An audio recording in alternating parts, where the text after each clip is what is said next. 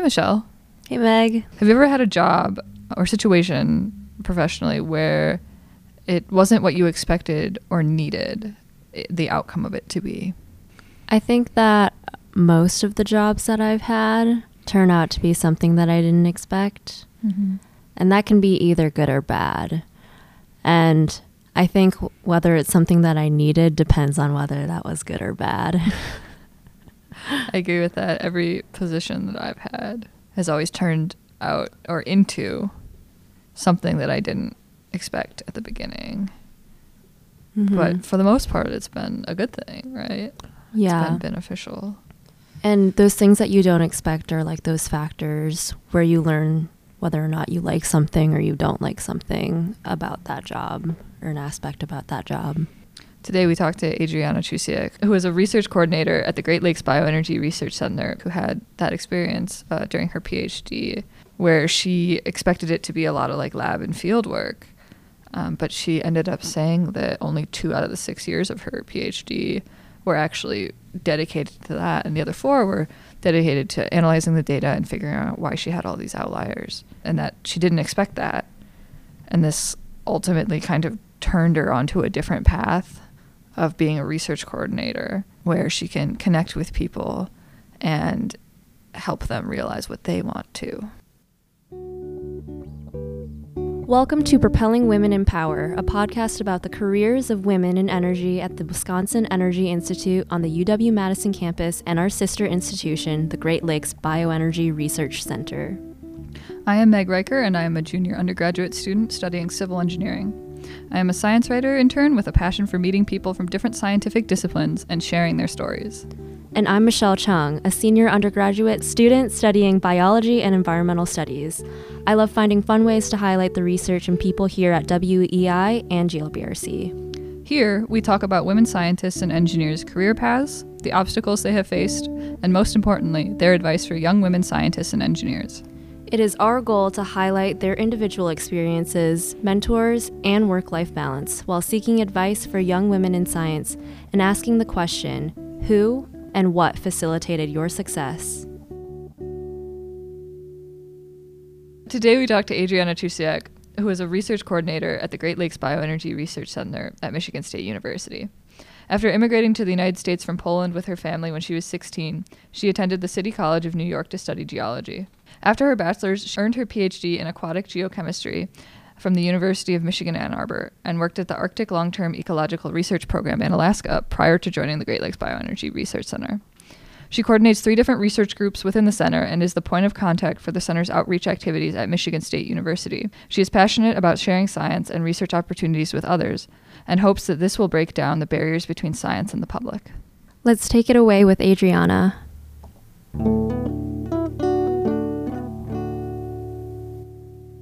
My name is Adriana Trusiak. I have a PhD in water geochemistry that I got at University of Michigan. And then I went to the Michigan State University to work as a research coordinator at the Great Lakes Bioenergy Research Center. And what I do as a research coordinator is really support researchers, help them write proposals, support their teams, and just make sure all the research is done and that we're reporting back to our funding agencies. You mentioned you did your PhD at Michigan. How did you decide you wanted to do a PhD? So it wasn't something that I, I ever thought I would do. I didn't even know there was such a thing, uh, really. And in undergrad, I was um, very undecided about what I wanted to do. I was thinking I would go for pre med and go to med school because that's what my parents were expecting. And then I um, found earth and environmental sciences and I uh, started studying that and really enjoyed it. And I started doing research as an undergrad in a lab and I did research for two and a half years and I loved it so much. So it seemed like a very natural transition to become a PhD student because I thought they do research too and I would just continue doing what I want. I think the re- reality varied a little bit of what doing a PhD was. Finishing undergrad, even though I was doing what I liked, I wasn't sure what career I wanted. And my mentor, who was a person I was doing research with, you know, for her, she was like, You're great at research, so you have to continue it. PhD seemed like a, a pathway where I could continue doing what I was doing. And so I went with it.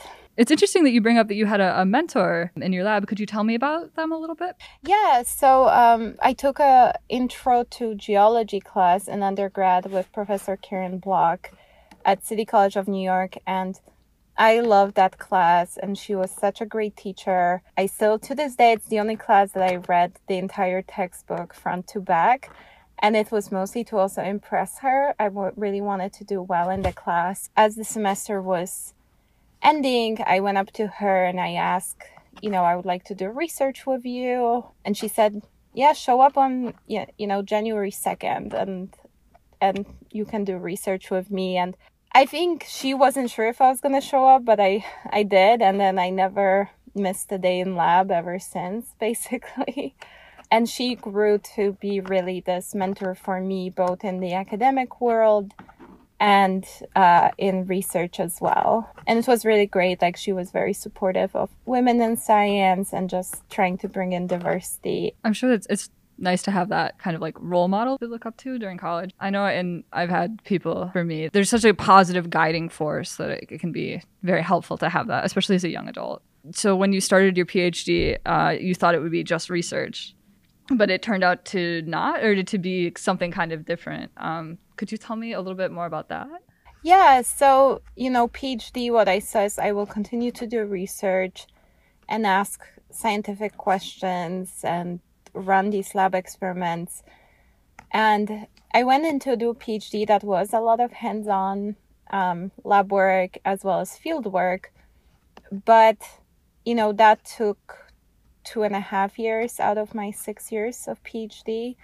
And then the rest, what comes then is the data analysis and sitting in front of your computer trying to figure out why, you know, you have all these outliers and um, how can you you know what test your hypotheses and if you don't get clear answers like figure out how you can test them more so you can get data that's publishable. And then writing papers to be published in scientific journals takes a really long time. My graduate advisor was great mentor and she she was great in mentoring for writing and wanted to make sure that our publications were clear and that it wasn't just meant for scientists who were in the field, but it was meant anyone could understand them, and the writing was really clear. But that meant for each one of my publications, like it took over a year to write each one, and it's we're not talking about a book; we're talking about you know 20 to 30 pages of writing, if then. And so I I just realized I didn't enjoy that part as much. I could do it, but I didn't enjoy it as much as the being in lab and I couldn't be in lab anymore because I I needed to publish. That was the next kind of what happens in your PhD and I wasn't prepared for that. I didn't know that that's what I was signing up for. Was it difficult to reconcile putting this idea of like years of your life into something or is that something you were looking forward to? How did you feel about it when you went into it? Um, I think it was exciting for me because it was a set goal for five or six years. I think it was harder at the times when I was having really hard time and I was thinking like this isn't for me, maybe I should leave. It was hard to be like, oh, I put four or five years already of my life into this and now I'm just gonna leave without anything. You felt at some point like you should leave. Could you talk maybe more about that and like any obstacles that you faced or why you felt that way and then how you overcame it? Um so I would say from all of my friends I know, maybe 10% have not felt who have, were doing a PhD, like maybe 10% have not felt like they should leave without. Um, so I think you just reach a point where it is it is very taxing, and I do think that unfortunately it doesn't have to be, but we have this culture of sometimes academics say that until you reach a point in your PhD where you don't feel like you're gonna quit, you're not doing it right. That you have to like drive yourself to this point of like you can't, you feel like you can't do it, and that's when you know you're doing it right. But there is a lot of pressure on um, just you need to work all the time and you shouldn't be doing other things and your research is your life priority. Um, and there's the imposter syndrome when you know you feel like you're not good enough. Uh, and so I think it just was weighing on me, and I experienced all of those things. It was a combination of those things. So, was there anybody specific like in your life that you turned to, or like sounds like maybe your fellow like PhD students were definitely a, a support group for you? Yeah, I think that's the big priority is having friends who are going through the same thing and talking to them because it's easy to become competitive with each other, but ultimately sticking together and sharing experiences makes us relatable to each other that we're both going through the same things and having the same feelings or dealing with the same issues. For me, that has really helped me to get through those points. And for me, the other things is like I realized that I need to have a life outside of my PhD to be happy. So I, I really prioritized work life balance. I started volunteering, and that actually ultimately made me more productive as a student. Why do you think most of the PhD students have this kind of collective imposter syndrome or does it only impact like one group or minorities or women? What would what would you say your experience with that was? I think in general everyone experiences it and i think it's because you think everyone else is smarter than you. But i do think it's more prominent in women in minorities and people underrepresented in science because on top of having these general feelings, you know, you feel like your group has to maybe prove to themselves themselves more. Gotten statements from colleagues of like, "Oh yeah, you got that scholarship because you're a woman or you're an immigrant," and you know, like you fill the box. Is there any way that you specifically combat that when someone says, "Oh, you got this because you're a woman," or "Oh, you got this because you're an immigrant"? Are there people you turn to, or kind of things that you look at, or maybe a worldview that you have that lets you build yourself back up from that? In general, I try to remind myself what I had to go through to be where I am and how long it took me to learn some things because I had to learn them on my own because I didn't have a parent who could teach me. I, I think just remembering that that that has really helped me to kind of see, you know, like maybe they don't see that side of my story. I think that's a really important thing to highlight. We have to build each other up, but personally, we have to step back and think like, I can do this and I can do this because I want to do this and I have worked for it. So to me, that's definitely kind of a way that I cope with it. And seems it sounds like that personal level, having that personal like core strength is definitely something that's important. Yeah, I think it's so easy to like, you know, forget that you've accomplished things too, especially in that moment. And I think sometimes it just helps to even list few items, just, you know, things I've accomplished on my own. And I, you know, to remind yourself.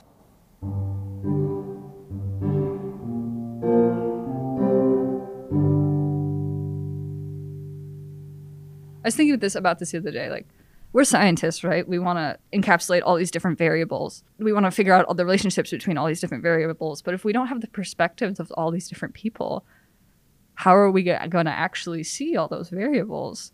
Because there's things that I don't see because I'm not a person of color or not an immigrant, something like that, or not a man. And I think that's important to recognize. Like when we bring people into our spheres, we bring all the variables that they have. Yeah, and it's so important to recognize how your background also might impact things. I think for me with mentoring, like sometimes one thing that's missing is you know recognition that different people have different support needs. And one grad student might be able to work 12 hours or you know a super long shift or something and they would be happy to do so. And, and there might be somebody else caring for their parents or having to do something else. And so we need to just be understanding and listen to people and their needs and adjust the expectations do you think there's any sort of institutional level change that can be done? I think having certain general rule that applies to you know departments or schools even about vacation you know like when i started grad school i didn't think about vacation time. And then I was scared to ask my advisor to take vacation time and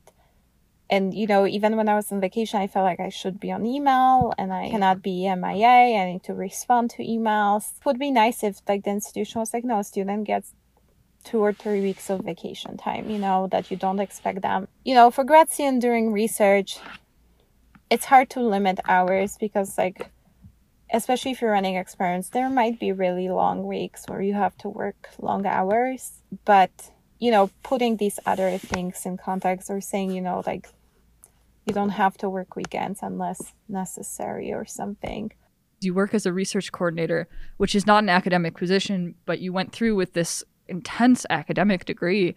Um, so, what drew you to be being a research coordinator? It wasn't an easy decision because the expectation is you're gonna, you know, do a postdoc and then start your own lab and become a professor. I felt very burned out after my PhD, and I wasn't excited about the science. I kind of lost that spark and that excitement of asking questions. And I, um, you know, there, I had multiple postdoc opportunities that I just interviewed, and it just felt like I would be postponing this process of kind of figuring out what I want to do. And so I made a decision that I wasn't going to go into academia and it was a very hard decision. Like you said, you know, after this strict regimen of going through grad school, so that that was very hard. It was a, a hard decision to make, but I knew that was the right decision for me.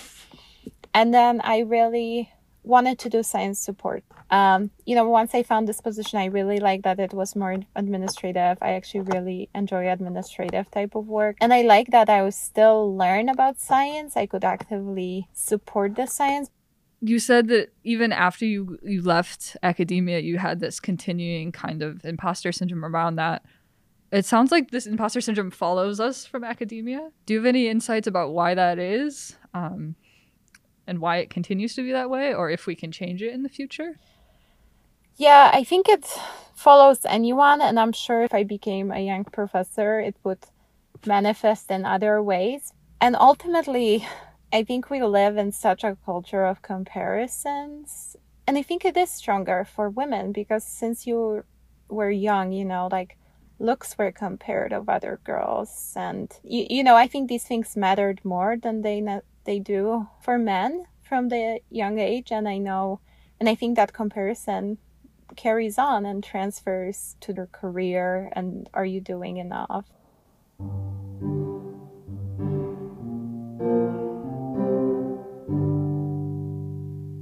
Are there like specific things about what you've learned through your personal experience that you would want to share with someone that you're mentoring giving a little input of your personal life like maybe I think just giving, you know, some specific examples of. So when I was mentoring a younger grad student, I remember I, I said something like, I was like, oh my God, I have to call Time Warner Cable again for my parents because their internet is so slow. And, and it's like, I was in Michigan, my parents are in New York City, but they don't speak English. So like I have to deal with things for them. And she was like, Oh wow, like you have to do things like that. She's like, I have to do things for my mom sometimes too.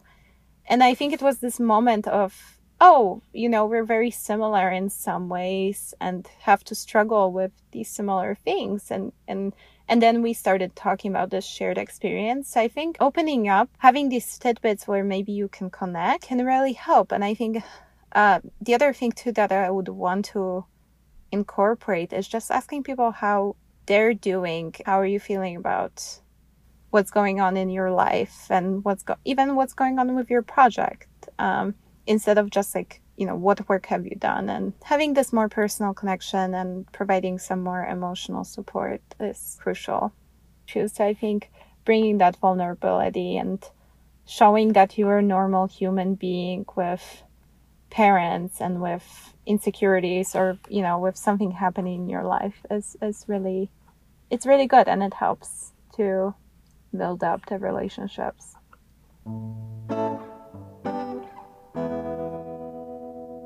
all right michelle uh, after listening to what adriana had to say and considering her path, uh, what do you take away from this as a graduating senior who's moving on to something new in your life?